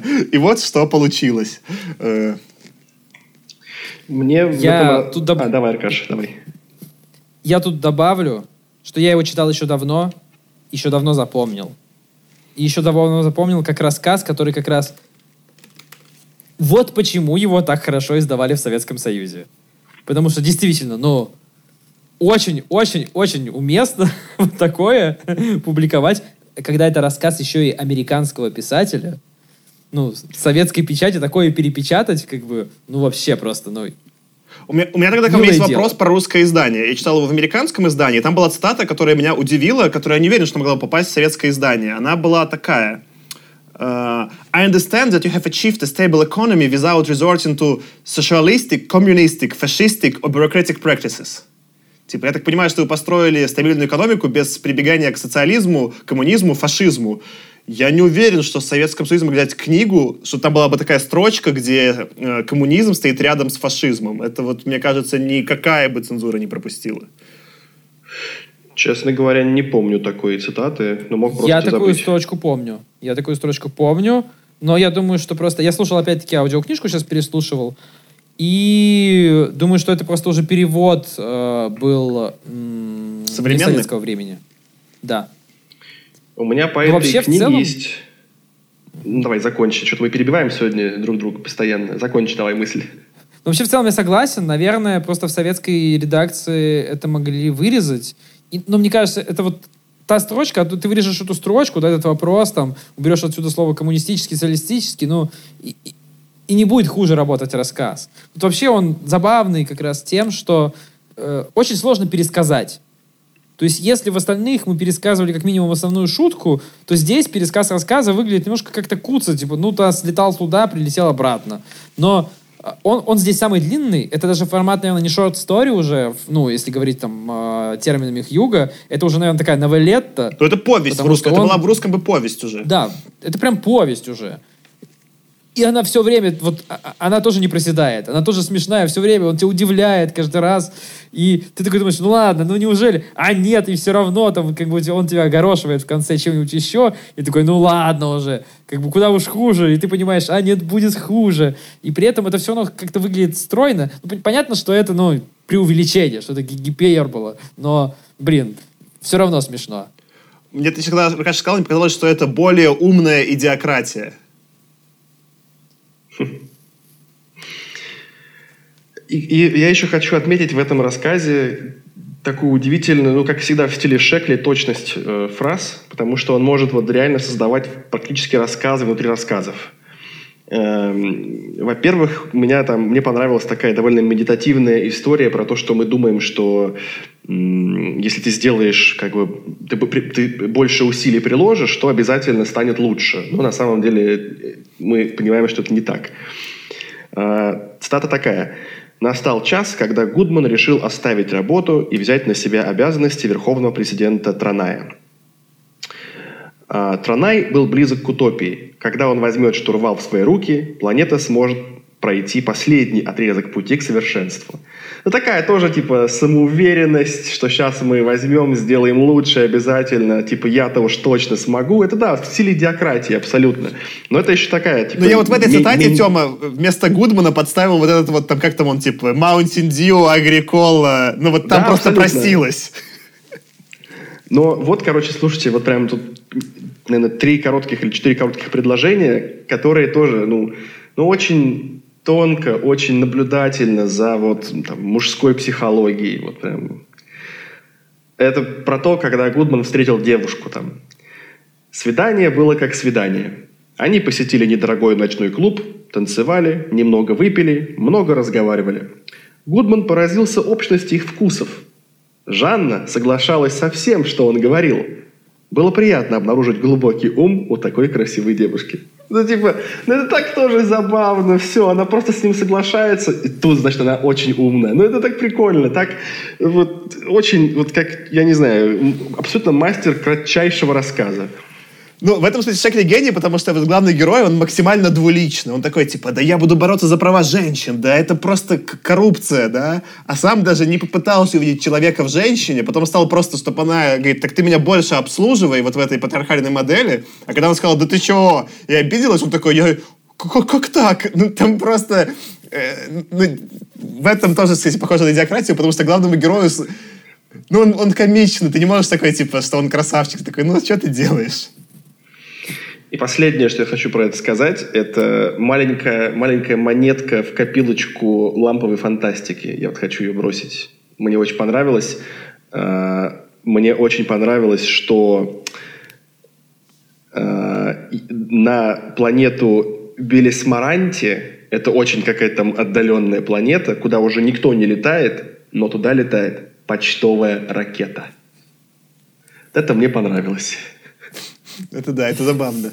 Э, ну, еще, конечно, мне очень зашло. Здесь, здесь, здесь тоже есть панчлайн в некотором смысле в конце, когда оказывается, что наш главный герой возвращается на Землю, сидит в том же городишке, в котором сидел, вот в этом коррупционном, грязном каком-то под Нью-Йоркшье, ходит в тот же самый бар, в который ходил, но только теперь вместе с этим капитаном, который по соображениям здоровья, якобы вначале сказав ему, не может больше полететь на эту прекрасную утопию, тоже рассказывает всем, что тоже теперь полететь не может, но рассказывает отличные истории. Как же хорошо на Транае, как там все классно. И, скорее всего, также еще кого-нибудь ну, туда отправляет, как и сам полетел.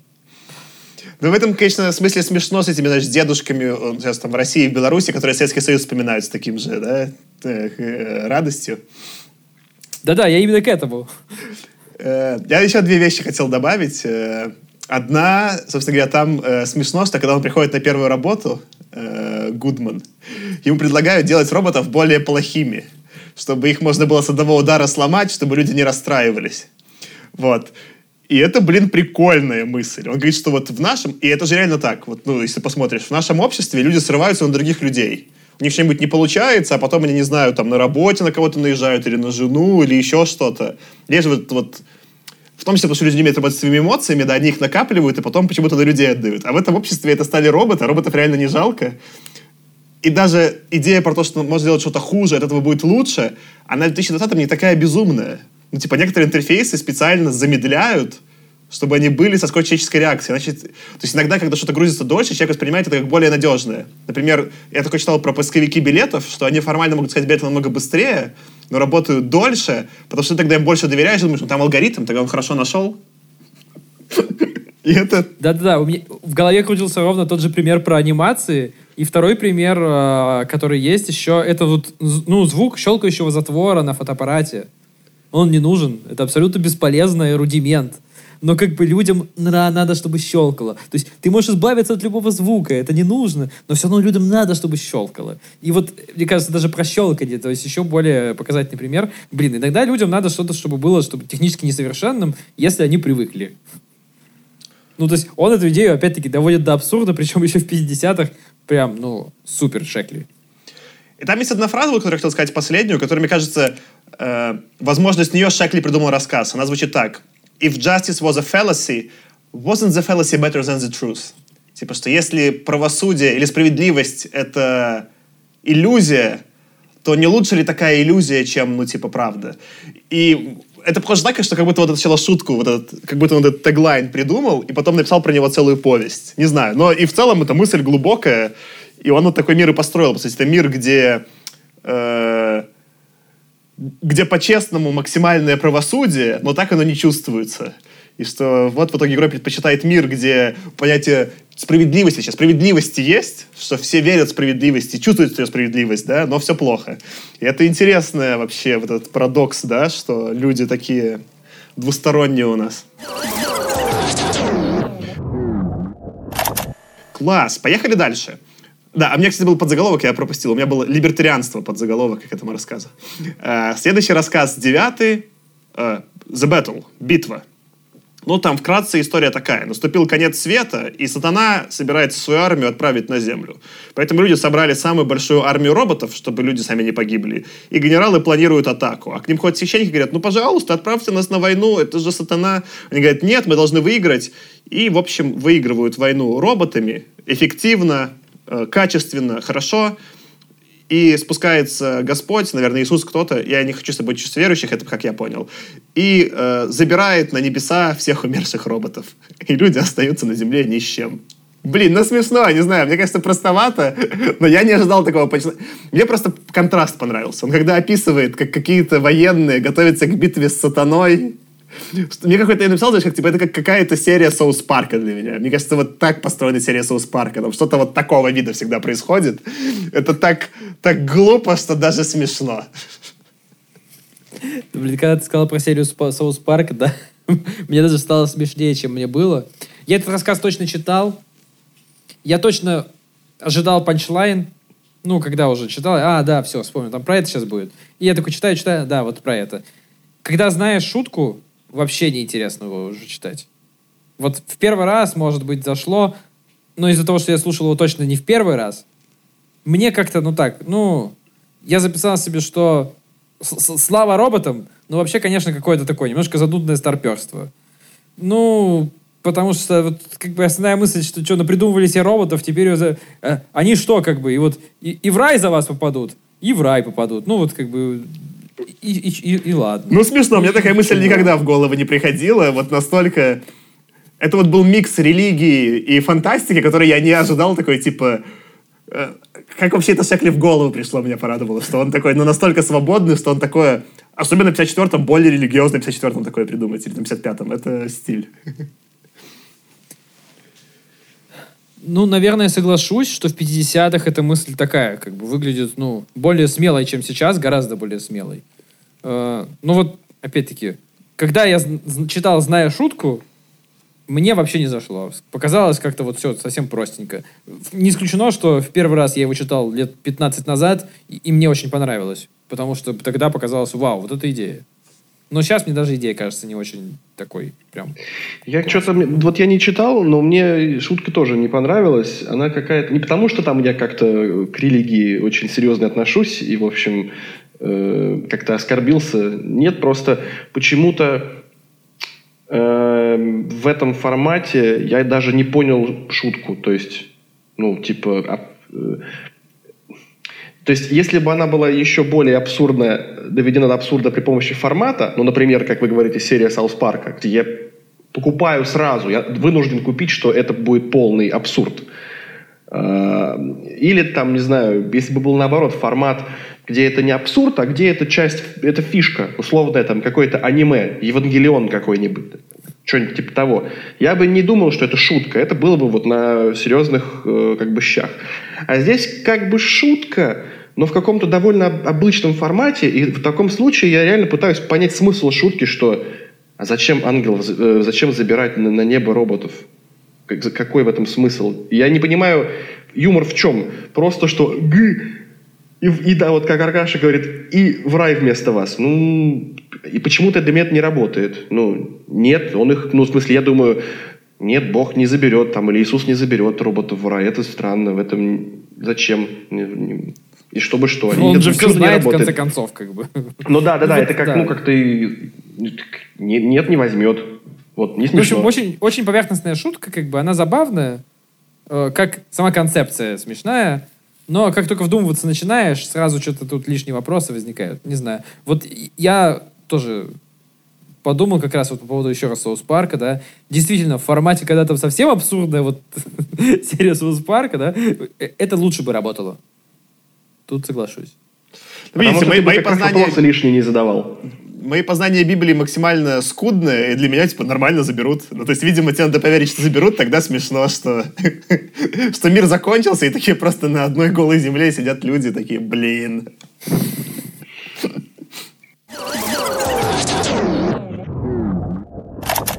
Че, погнали дальше тогда. Э, десятый рассказ.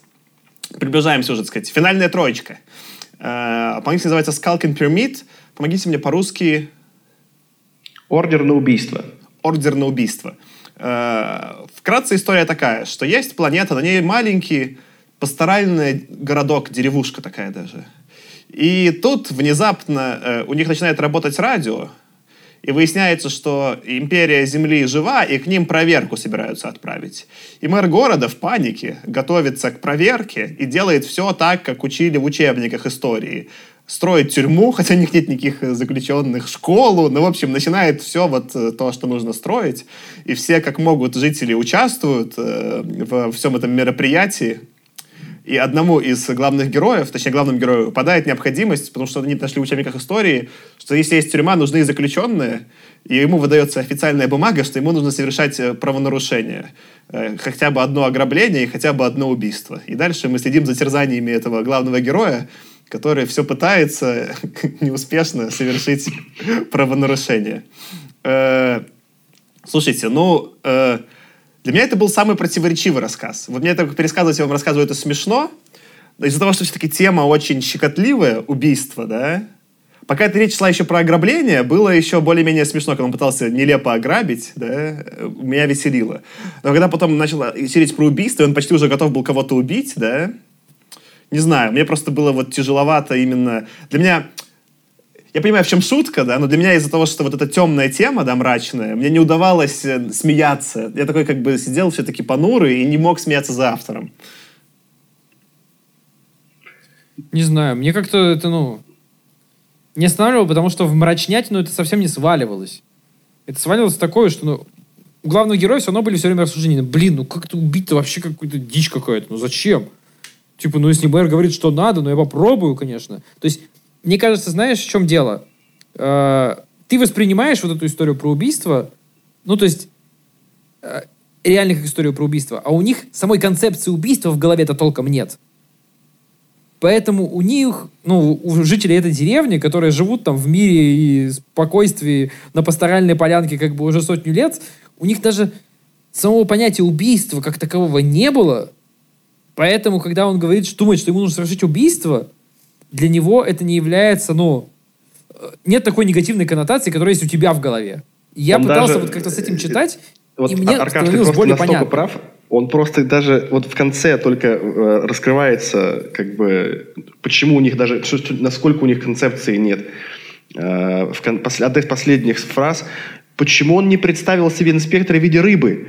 Теперь думать об этом было уже поздно. Ну, то есть он даже не, ну, как бы, вот рыбу там они едят, убивают рыбу, но он не сметчил, что это, в принципе, ну, то есть это дикость, конечно, но, типа, он даже это настолько, на такую аналогию не смог провести. Ну, хоббиты какие-то, я понимаю. Ну, окей, для меня не сработало. Э, что, где мне было смешнее всего, когда там было два панчлайна, когда они описывали этих преступников. Я говорил, что это просто... Ну, есть просто социальная работа, а это антисоциальная работа. Она также важна для человечества. И у меня вообще концепция, что ты вводишь ее антисоциальную смешной. И потом он описывал, что там были ну, преступники, и, судя по серьезности их ли, лиц, они понимали важность их вклада в общество. Вот это для меня был самый смешной панчлайн про серьезные лица преступников. Думающих о мне, мне вообще очень, мне очень понравился этот рассказ, э, когда ну там, ну, там реально просто каждый эпизод, вот он офигенный. Этот оптимистичный мэр, который так, нормально, построим тюрьму, а это должно быть красное здание, я читал в инструкции, сейчас все будет. Э, как все жители начали помогать ему эти преступления совершать. Когда владелец этого бара сказала, так, ну подожди, ты же теперь, это же теперь темное местечко, в котором ты ошиваешься, оно должно быть мрачным, сейчас мы тут сделаем ремонт, там, ошивайся здесь, вот тут самое темное местечко, вот, вот, то есть, это, они подбадривали, вот это все было очень смешно, я прям очень когда. Все, когда все смотрели, как он должен на рынке был что-то незаметно украсть, тоже, и все смотрят, и все ждут, как бы, он такой, да, нет, давай, потом, да, я, я, говорит, я только сейчас только присматриваюсь, как бы, и он говорит, я потом, он, ему такой, ладно, ладно, и все такие спокойные смотрят, там, ну, только, только обязательно, эпизодов, Да-да-да. Там я, я вот здесь я просто хохотал. Я слушал рассказ, я хохотал просто. Вот один из немногих рассказов. Вы сейчас так рассказывали, я подумал, что, знаете, это нужно было делать такую секретную миссию из трек в Animal Crossing. Там же как раз этот остров, где мне ходят все и говорят очень милые, да у тебя все получится, дают мне яблочко, чтобы я посадил еще что-то, и вот там должна быть какая-то одна антисоциальная миссия, истер эгг. Внук тебе не, не дом построй, а на, Нужно грохнуть на соседнем острове одного енота. А еще я, я понял, что мне, походу, нравятся просто истории про каких-нибудь э, аудиторов или там, я не знаю, э, чуваков, ну там, ревизоров каких-то. Вот мы обсуждали на прошлой неделе этого про Аламагузу и ну то есть при, при всей ее неглубокости и так далее но просто я почему-то смеялся от того насколько это похоже на сегодняшний день да что когда приезжает какой-то ревизор то сразу все начинают красить траву. Нравится тебе когда бюрократы страдают да? Да. Потемкинские деревни. Я записал себе здесь э, начало. Мне кажется вот э, в этом рассказе в первых двух строчках видна сила Шекли именно как начать рассказ. Там, видите, опять будет на английском, но это очень коротко. Том Фишер had no idea he was about to begin a criminal career. It was morning. Типа Том Фишер... Да, да, да, да. Том Фишер еще не знал, что он, собира... что сегодня начнет э, свою криминальную карьеру. Было утро. Ну, ну, ну типа, за какие-то 8 слов э, ты уже такой, что дальше? И вот э, Шекли хорош. Я еще себе записал такую забавную мысль, что это, что это снова рассказ про первый контакт, только уже людей с людьми. Ну, то есть там было, было много рассказов просто у Шекли еще в первом сборнике про то, как люди инопланетяне друг друга не понимают. А тут интересная идея, что, ну, люди людей тоже вполне могут как бы вот точно так же не понимать. Достаточно просто разницы в какой-то там, ну, сто лет отдельно пожить. Это тоже интересная мысль, потому что, ну, реально, их уровень непонимания какого-то вот, ну, культурного уже прям вот на, на той грани, что с пришельцами. Это довольно забавная мысль сама по себе. Последние два рассказа. Собственно говоря, предпоследний, одиннадцатый. По-английски называется Citizen in Space. Он же можно «Гражданин в космосе», но на русский его переводили как «Я и мои шпики». Ну, заглавный рассказ сборника.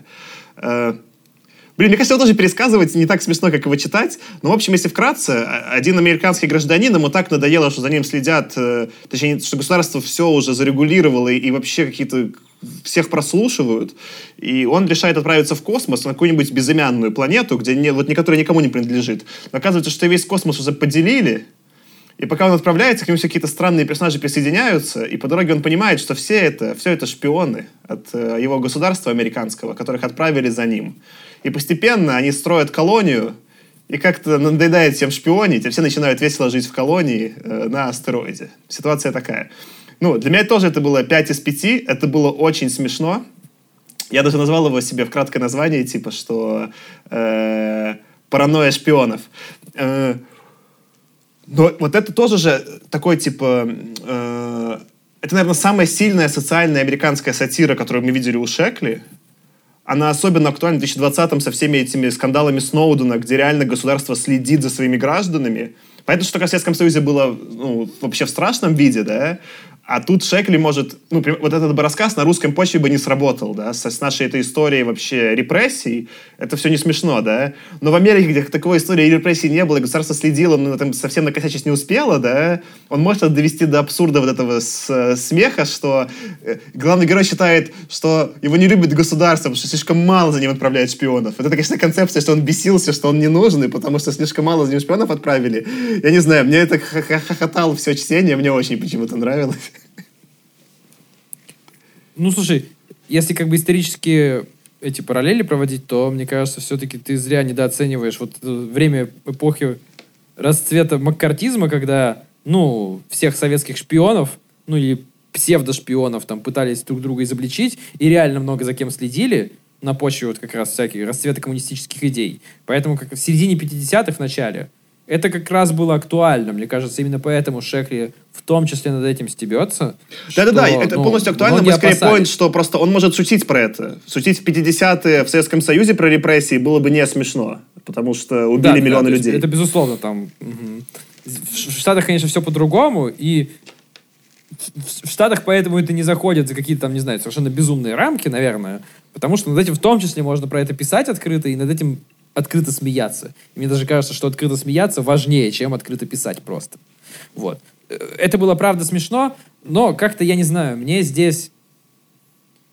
Ну, как-то было слишком абсурдно, что ли, вот эта вся история, я даже не знаю. То есть я прям уже не мог. Когда это настолько как бы глупо, то есть это, это еще... Это, вот я до этого говорил, что юмор на уровне голый пистолет и фильмы с Лесли Нильсом, да, здесь еще примитивнее как будто. То есть все уже все поняли, я уже, все уже друг другу прямо сказали и пытаются что-то изображать. Ну, то есть это было забавно, но немножко затянуто, что ли. То есть уже несколько раз повторили, что все друг друга все поняли, и все равно продолжается, и все равно это еще раз. Ну, как-то я не знаю. В общем, если был бы он в два раза короче, был бы вообще идеальным. А для меня просто это был, для меня прямо это просто вот был Лапенко. В смысле, что это было смешно, потому что это настолько абсурд. Он не глупый юмор, в смысле, он просто он нагнетает абсурд столько, сколько может. Э, и я, я понимаю, о чем ты. Для меня тоже сначала такое было настолько абсурдно, что такой тоже немножко такой буксовал, буксовал, а меня порвало, я прям помню момент, я просто статую выписал, когда, ну, понятно, что вот он понимает, что это все, за ним шпионы приехали, и потом в какой-то день им всем радиопередача приходит, и он идет, просит каких-то из них выключить радио, ну, потому что все радио включили, сейчас генератор сгорит. И они думают, что он не знает. Он говорит, ну, пожалуйста, вы там можно хотя бы с одного радио послушайте, а то сейчас все сожжем. И меня, меня разломало просто на этом моменте. Я, наверное, дополнять ничего не буду, да, я вот скорее с, с Аркашей согласен. В принципе, смешно, но чуть-чуть затянуто. То есть, а так понравилось. Тут он, к слову, тоже в конце, как вот и в ну, типа, наверное, за два рассказа до то, что я использовал, да, или за три. Мне кажется, он в конце тоже в двух фразах передает, по, по сути, э, как, не знаю, вывод своей басни, да. Он, он пишет, the point is, how in hell am I supposed to rule? Not a single one of these people will spy for me. Типа, он стал королем, говорит, ну как я могу править? Никто из них не хочет шпионить на меня. И вот в этом как бы явно, наверное, рассказывает, что это странно считать себя королем, что просто за всеми можешь шпионить. Наверное, не в этом, да, по, ну, типа, не в этом смысл президентства. Что смысл как раз-таки, чтобы все было что кушать, еще что-то. Не знаю, он это явно рассказывает, и, и мне понравилось. Я там только один раз такой, типа, удивился и пошел гуглить. Там они упоминают, что у Цейлона тоже есть э, часть космоса. И я пошел, и я не знал, что... Я, я, я помнил, что есть цейлонский чай, но я что-то не знал, что из Шри-Ланка это Цейлон, что они просто переименовались. Я подумал, о, может, Цейлон такая часть, ну, какой-то уже теперь большой империи. Но нет, все хорошо, просто Шри-Ланка. Шри-Ланка там тоже покорила космос в будущем этого рассказа. Но они построили космический лифт, мы же знаем. Ну, кстати, кстати, хороший поинт. Воу, финалочка. Э, последний рассказ. Ask a foolish question что дословно должно быть задать глупый вопрос, но перевели как верный вопрос, это, кстати, хороший перевод. Э, краткий пересказ. Где-то какая-то раса построила один очень мощный компьютер, который знает ответы на все-все вопросы. Э, и к нему добираются разные люди, к нему добираются просто люди с планеты Земля, какие-то другие инопланетяне. Все что-то спрашивают, что им непонятно. Но всем компьютер отвечает одно и то же, что вы сначала вопрос нормально сформулируете, я вам отвечу. И в итоге никто не, ничего полезного не узнает. Слушайте, ну давай, Тёма, ты сейчас начнешь говорить. Э, второй рассказ да... за сборник, где повлиял на Дугласа Адамса Шекли. На Хермана и на да. Адамса за один сборник. Это уже космос.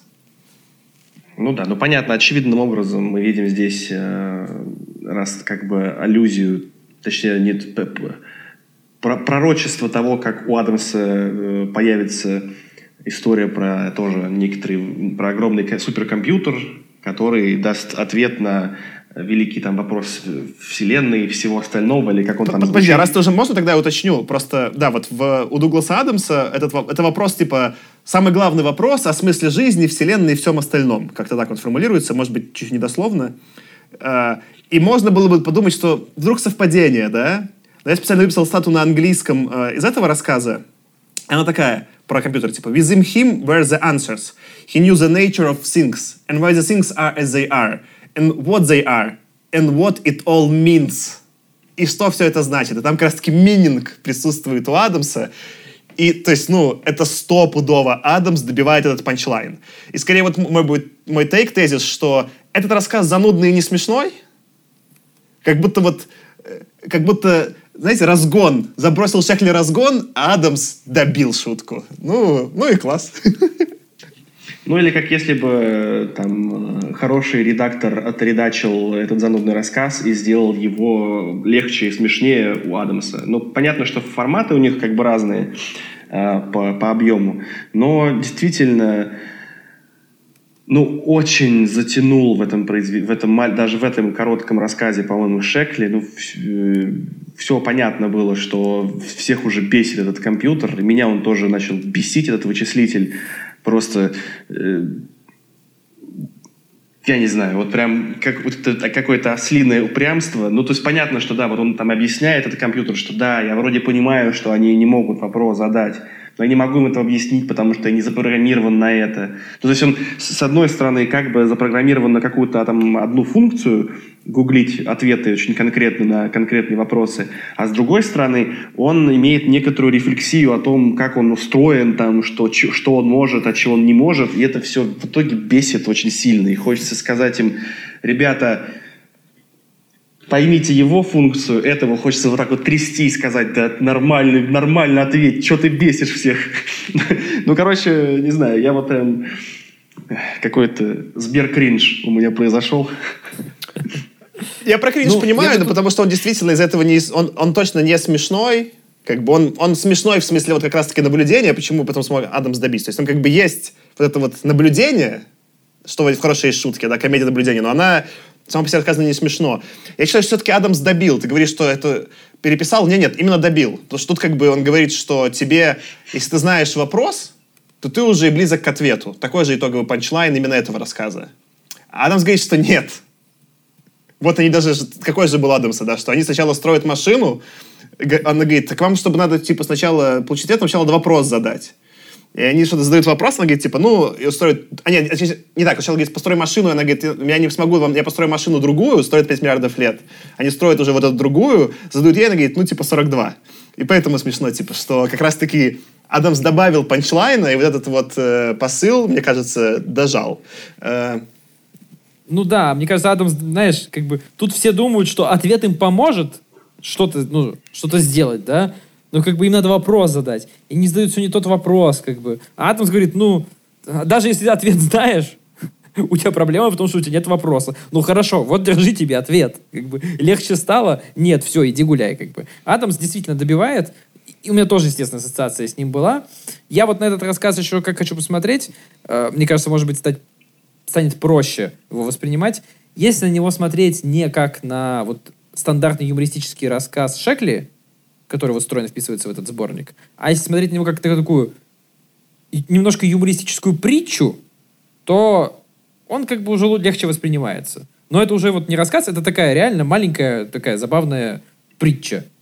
О том, ну, тогда, что, ну... ну, тогда еще нужно туда докинуть дополнительный смысл, как бы, что по сути все существа, даже если они будут супер какими-то там далекими пришельцами, они все равно будут точно так же, как люди, мыслить, как бы э, думая, что надо вопрос абы как задать, а на самом деле, то есть нет. То есть как бы он говорит, что все-то вокруг одинаковые на самом деле, а, а миром правит э, вот такая вот ну, логика, очень, очень конкретная, что она для всех, для всех одинаково работает. Каким бы там ты ни был, не знаю, газообразным или с щупальцами, вот она для всех вот такая. Ну нет, мне кажется, он говорит здесь как раз о том, что все очень разные, и он, мне кажется, пытается показать о том, что вот, ну, он говорит, естественно, нашим обычным языком, поэтому ему сложно это там как-то показать, особенно в короткой форме, по-другому. Но он пытается показать, что вот все очень разные, вот какие-то виды, которые он там насоздавал в этом рассказе, да, инопланетян, они как-то по-разному мыслят, они по-разному, знаешь, подходят к тому, что кажется им главным, главным вопросом, вот этим, да, но, но все при этом не понимают, как сформулировать главный вопрос. То есть у всех проблема с задаванием главного вопроса. Ну вот я это имею в виду, да, что то есть Они вроде как... Это у них общее, а все остальное разное. Это вот в этом суть, по его мнению, что все остальное разное. Но там но есть... главный вопрос все равно никто задать не может. Там есть все равно вот эта проблематика, что как будто Шекли подразумевает, учитывая, что эта машина есть, что все-таки есть общий базис во Вселенной, его можно было бы понять, просто все по-разному упираются. И это интересный философский разгон, который он не раскрывает. Ну, то есть, как бы, вот мне кажется, в эту сторону можно было покопать, и там тоже мог быть какой-то, да, э, ну, вот какой-то вот мне здесь, да, вот вам не хватало глубины, а мне здесь не хватало глубины, все-таки стерешь такие же философские темы, да, ну, либо сделай смешно, либо делай глубже. Я специально посмотрел, проверил, это самый старый из рассказов в сборнике. Этот написан в 53 году еще что, в принципе, мне кажется, в этом смысле тоже про, проскакивает. Ну, нет, это, видишь, для меня это не был худший, но это просто... Но равно, какая разница? Еще раз, Дуглас Адамс написал потом ну, лучший панчлайн, который я обожал, и это был первый что панчлайн фантастики, который я прочитал, поэтому да какая разница? Э, давайте, давайте я задам вам верный вопрос. Э, готовы ли вы заканчивать этот эпизод? Да, конечно. Я думаю, что можно подвести какие-то итоги. Э, для меня, ну, в общем, мы уже вначале проговорили, на самом деле. Для меня не то, чтобы Шекли раскрылся совсем другой стороны. Я такого здесь не могу сказать. Но при этом видно, что вот по сравнению с первым сборником, который мы читали, да, он явно уже вот все лучше оттачивает свой фирменный стиль. То есть все, что написано в его вот фирменном стиле, во всяком случае, как я его вижу по своим воспоминаниям, того, что читала, потому что мы прочитали сейчас, э, прям он уже вышел на, на, на, на пик формы. То есть, если вот он к нему подходил в первом сборнике, то здесь уже вообще прям есть вещи, которые супер. И в этом смысле, ну, очень классно. Очень классно еще вот хочется почитать что-то еще из того, что Шекли написал после этого, именно в том же формате, и посмотреть, как это развивалось еще дальше.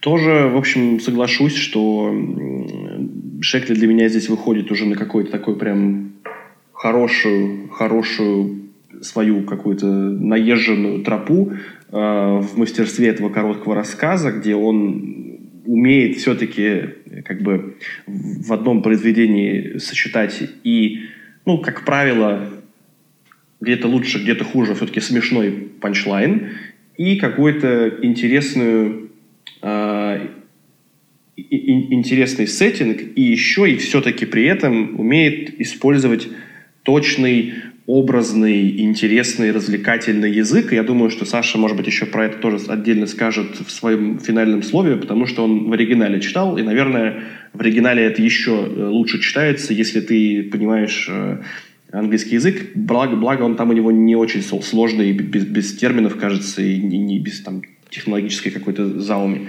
Вот, поэтому э, хорош чертяка. Вот, вот мой, короче, финальный тейк. Мне нравится про чертяку, и давайте тогда будет мой такой финальный тейк. Ты говоришь про английский.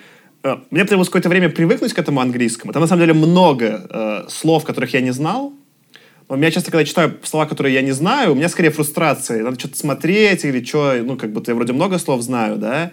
А Шекли как раз вот слова вроде чертяка, которые я, конечно же, по-английски не знаю, но они такие вкусные. Я каждый раз видел какие-то слова, которые он использует с таким удовольствием, типа «Ах, чертяка научил меня слово чертяка». Э, мне у Шекли есть конкретный переходный вот период. Шекли 53-го, мне кажется, просто окей, 54-го он набирает формы, и вот в этом же сборнике, когда он становится Шекли 55-го, все рассказы 55-го года для меня конфетки.